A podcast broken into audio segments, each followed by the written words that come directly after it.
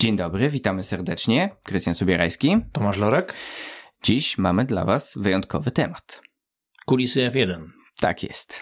Zamierzchłe czasy. Drogi Tomku, zaczynamy od y, sytuacji, która dla nas y, wydarzyła się kilka lat temu i była moim zdaniem y, przełomowa nie tylko w naszej relacji, ale także w naszym bogatym życiu rysie. Czuję się jak o... gość z Easy Top w tej chwili. Jeśli chodzi o sport, bo to była, to była taka chwila, taki czas dość pionierski. A mówię o naszych bliższych relacjach z Formułą 1. To był rok 2007, 2000, do 2010 roku byliśmy bardzo blisko Formuły, bo jeździliśmy na wszystkich e, rundach, jak się okazuje, największego sukcesu w sportach motorowych, jeśli chodzi o e, nasz kraj, no bo przecież Robert Kubica rywalizował. Ale ciekawy jestem, bo nigdy tak naprawdę, mimo że znamy się już trochę lat, nie rozmawialiśmy o tym, jak ty odbierasz ten czas?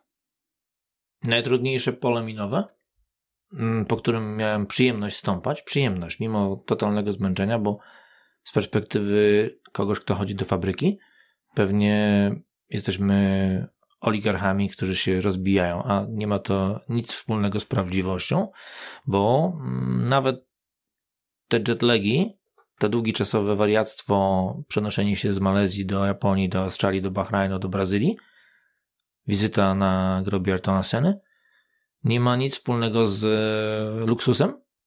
Bardziej jest to forma survivalu.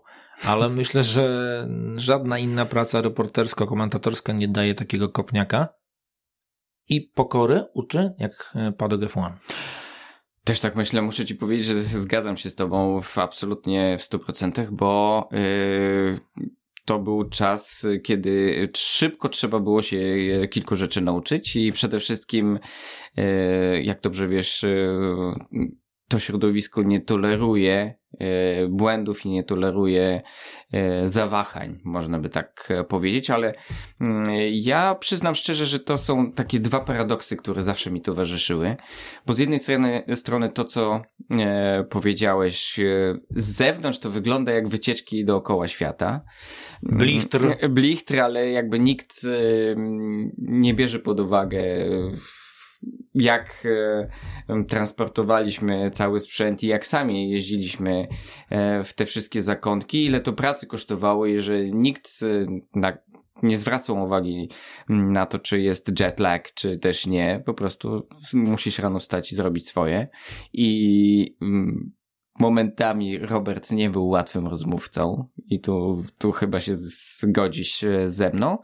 I druga rzecz, jaki jest odbiór zespołu, jaki jest odbiór padoku, jaki jest odbiór całego otoczenia Roberta Kubicy mm, i jaki jest dysonans między tym, co widziałeś na co dzień i tym, co później czytałeś i słyszałeś wśród e, kibiców i dziennikarzy w Polsce.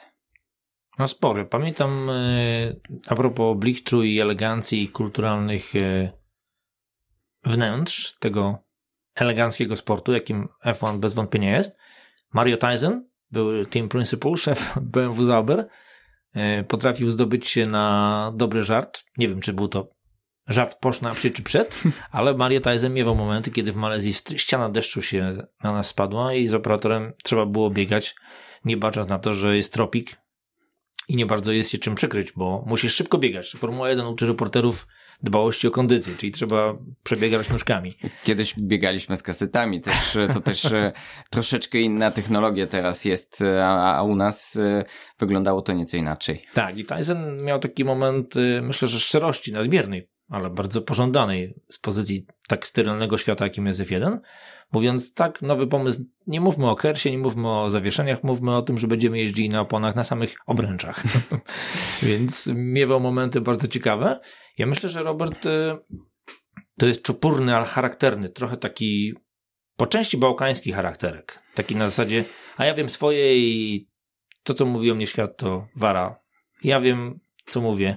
I potrafił być ludzki w stylu Singapur, e, nasz operator Robert Szegda, trzeba było pojechać na koncert Beyoncé i mówi, dobra chłopaki, to założę czapeczkę e, Christiana Kleina i nagramy wywiad w czapce Christiana Kleina. Nikt nie musi wiedzieć, że to, to gramy, ten wywiad. Ale oczywiście, że musiał też być trochę, na ile mógł, bulldogiem, no bo musisz być e, egoistyczny i nastawiony, żeby odseparować od siebie chmarę ludzi. Zresztą on jest autorem słynnego tekstu, że jeśli chcesz mieć przyjaciela w padoku, musisz kupić sobie psa. Ale mm, ja przyznam szczerze, że dla mnie zawsze to był Jekyll Hyde. Mm, potrafił po e, niezwykle udanym dla niego wyścigów e, Monaco powiedzieć, no może już trochę tych pytań mniej, E, w trakcie anteny, w trakcie, kiedy nagrywaliśmy ten wywiad i nie ma specjalnie jak tego wyciąć, a chwilę później na mojej białej koszuli złożył swój podpis i mówi dawaj, chodź, idziemy świętować. I to był właśnie w tej, cały, cały, cały Robert e, w tamtych czasach. A przyznam szczerze, że e, tak zebrało mi się na wspominki po tym, jak słyszałem taki dłuższy wywiad z Nickiem Heidfeldem i e, jego wspomnienie tamtych e, czasów i muszę przyznać i chyba się ze mną zgodzić, że e, obraz Nika Heidfelda u polskich fanów w mediach jest nieco inny i krzywdzący zdecydowanie w stosunku do tego, co on reprezentuje jako człowiek. Mm, Robert był niesztampowy i tak samo niesztampowy w sensie wizerunku publicznego był Heidfeld, bo Heidfeld to ojciec, mąż, trójka dzieciaczków, który potrafił od, odbudować i odgrodzić sobie świat prywatny od zawodowego, a z drugiej strony w tak sterylnym świadku, gdzie myślę, że szary kibic tego ma prawo nie wiedzieć. 15.48 koniec wywiadów dla telewizji, prawda? Później prasa, written press i radio. Bardzo precyzyjnie wyznaczone granice. To on potrafił naginać to prawo, mając świadomość, że to jest korporacyjne środowisko, że tam każda sekunda przesunięta w lewo prawo jest jakimś haniebnym wykroczeniem. Tak. A on, widząc, jak już poznał reporterów, którzy latali, mówi, dobra, okej, okay, fajnie się gada, klei. Mrugnięciem powieki dawał znać swojej agentce, e, która szczawiowej zupy by nie ugotowała, ale wiedziała, że zawodowstwo ma swoje potrzeby i obowiązki i przesuwał granice wywiadów, mając świadomość, że w jakiś sposób narusza harmonogram działania całej stajni. Ja pamiętam e, e, też e, jego bardzo rzeczowe podejście do skrótów Bundesligi, które zawsze były transmitowane w motorhomie Zaubere i on zawsze musiał zobaczyć skrót swojej ulubionej drużyny Borussii Mönchengladbach i nie miał problemów, żeby wziąć deskę pod pachę i pojeździć sobie, bo akurat to był jego sposób na rozładowanie stresu.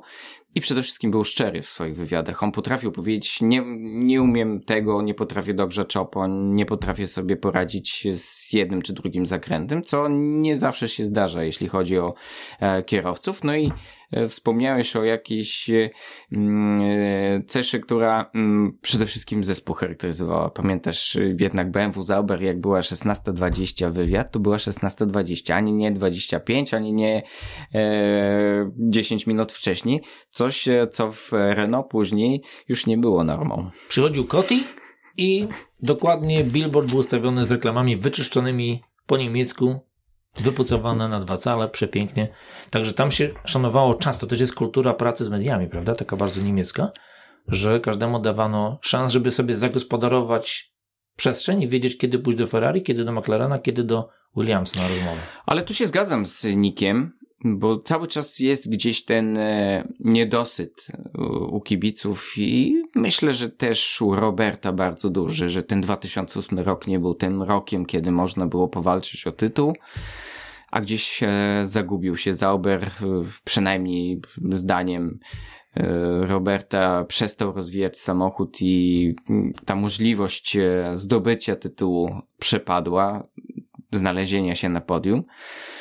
Ale na tle innych zespołów Zauber mimo wszystko był malutkim. e, teamem. E, trudno porównywać ich e, z tym, co reprezentowali McLaren, e, Ferrari, czy nawet Toyota, która przecież większych sukcesów e, wtedy nie osiągnęła, ale, ale widać było, że za tym zespołem stoi ogromny e, koncern i ogromne pieniądze. To jest trudne do kiełznania, bo słowiańska dusza chciała iść na całość. I rozumiem Roberta jako mm, gościa, który aspiracje ma ogromne sportowe i ma duży talent. Myślę, że talent, który go predestynował do, nawet do mistrza świata, prawda? Gdyby się nie wydarzyło to, co się wydarzyło w rajdzie w Andorze, to myślę, że yy, fajnie jest pchać niemiecki zespół na oliwiony, solidną maszynkę sprawnie działającą do przodu. Z drugiej strony łatwo zarzucić, no dobra, ale może idziemy za daleko. Więc to jest wypośrodkowanie czegoś takiego. Pamiętasz jego walkę na Interlagos o, o medal Tak. z Kimim Rekonenem? Te bębny, to Brazylia pokazała, że to była pełnia, tam się kocha sporty motorowe, Tak, tak, tak, do tak. bólu. To jest niebywałe miejsce. No i teraz pytanie, czy, czy ta szczerość, fantazja, finezja, brak e, ram Roberta to był dobry panaceum, czy, czy jednak bardziej by się skłaniać do Czas pokazał, że rozwijanie KERS nie jest takie sensowne, a z drugiej strony trudno demolować ten porządek niemiecki, prawda, który jakieś tam wyniki dał. Tak, i e, przede wszystkim e, ten bezpieczny e, sposób uprawiania filozofii wyścigowej, jeśli chodzi o BMW, bo oni, jak dobrze wiemy, raczej starali się nie ryzykować i to było w absolutnym dysonansie w stosunku do tego, co Robert chciał osiągnąć i on e, przede wszystkim był skupiony na wyniku. Wspomniałeś o tej walce, o podium. e, Pamiętam e, przecież dwa tygodnie wcześniej bodajże wyścig w Chinach i mocno, mocno rozżalony Robert, że stracił punkty, był kończył za Nickiem e, Heidfeldem i muszę przyznać, że jeśli miałbym przyzna- taki mm, przyznać się do y, momentu, w którym mocno nadwyrężyłem e, zaufanie BMW Zauber, to była Belgia właśnie w 2008 roku, kiedy Robert udzielił wywiadu y, w- powiedział coś na zasadzie, a może by się w końcu mną zajęli, a nie pomagali Heidfeldowi, y, bo ja przede wszystkim walczę o tytuł. Wtedy skończył szósty i był mocno, bardzo mocno rozżalony. Udało mi się złapać Roberta z, e, tuż po, po tym, jak wysiadł z samochodu, więc jeszcze nikogo z BMW Zauber nie było e, w okolicach. I e, byłem porażony, jak szybko po ukazaniu się wywiadu w telewizji od razu e, miałem już na głowie słynnego Kotiego, czyli szefa mm, odpowiedzialnego za media w, w ekipie BMW Zauber. Jak to jest możliwe, że ty bez w ogóle konsultacji nagrałeś od razu wywiad? Na Gdzie- dziko. tak, na dziko, gdzie e, jeszcze Robert e, e, przysporzył sporo kłopotów e, PR-owych e, ekipie BMW Zauber. Na tym polegała też osobliwość Roberta, że on jest taki, myślę, że ten brak pokory też go zaprowadził w to miejsce, w którym był, bo można sobie opowiadać ładne bajki. W sportach motorowych to jest tak ciężka dziedzina życia, tak kosztowna, niezależnie od tego, czy kończysz jak Schumacher, czy jak Nakajima, że jak nie masz pieniążków, to jak już jesteś blisko celu, to walczysz, bo wiesz, że drugiej szansy może ci słoneczko nie dać. I bijesz się na, maksym, na maksimum. Tak, myślę, że przede wszystkim e, to chyba była też dobra szkoła psychologiczna, bo e, ludzi, których e, oglądamy najczęściej w telewizji, widać, że są z krwi i kości, też mają swoje słabostki i przede wszystkim mnie imponowała ta zakulisowa polityka, która się nieustająco uprawiała. Tak, Robert miał też e, oczywiście w tym mnóstwo zabawy, bo potrafił uczyć właśnie swoich ludzi od kontaktów z mediami polskich e, zwrotów językowych grzecznościowych albo i nie. I czasami wychodziły z tego bardzo mm, ciekawe kompozycje i myślę, że to też jest pewien sposób reakcji na nad- nadmiar stresu, jaki towarzyszy gościowi, który wsiada do bolidu. Nawet jak to kochasz, niezależnie jak bardzo kochasz, a wszyscy kochają, bo nikt tam nie siada z, za karę, za kółkiem, to to każdy chce wnieść trochę szaleństwa i nawet głupawych rozmów takich na poziomie abs- absurdalnego humoru, prawda? Tak, niewątpliwie, a myślę, że też kierowcy, których widzimy i z którymi rozmawialiśmy w padoku, e, zauważ, że są zupełnie inni jako, jako ludzie. I poza torem wyścigowym, pamiętasz, rozmawialiśmy z Markiem Weberem i z Fernando Alonso w innych, w innym anturażu, jakby poza, poza torem. I ta rozmowa zupełnie inaczej wyglądała. Tak, Mark Webber, jego najsłynniejszy humor, mieszkał w Aylesbury w Anglii, tam gdzie Simon Wick był mistrz e, wyścigów na długim torze, na żużlu i powiedział najsłynniejszy jego dowcip, który go rozbrajał i on sobie często, nieraz sobie go, żeby się wprowadzić w dobry nastrój przed zawodami, przed kwalifikacjami, przed treningami, mówił, pole golfowe gra dwóch jego mościów, jeden nagle zdejmuje melonik, mówi, a konuk żałobny przechodzi obok. Czemu pan przerywa grę w takim momencie? Pan wybaczy, 25 lat byłem małżeństwem. tak.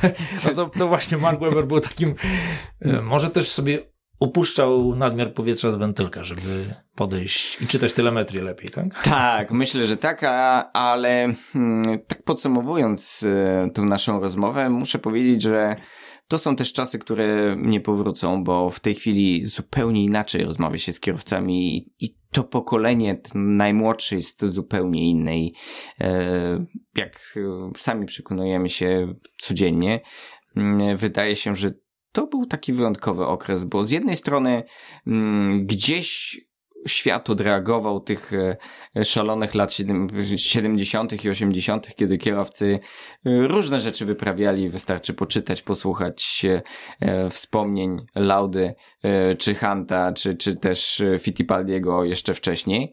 Mm, wtedy było bardzo mocno korporacyjnie. Mimo wszystko było bardzo mocno korporacyjnie i rzadko kiedy mieliśmy okazję wydobyć e, człowieka z, e, z kierowcy. David Coulthard Twin, Twin Home, małej szkockiej wioseczki, który bał się ciemności, dlatego wracał tak, żeby być blisko latarni.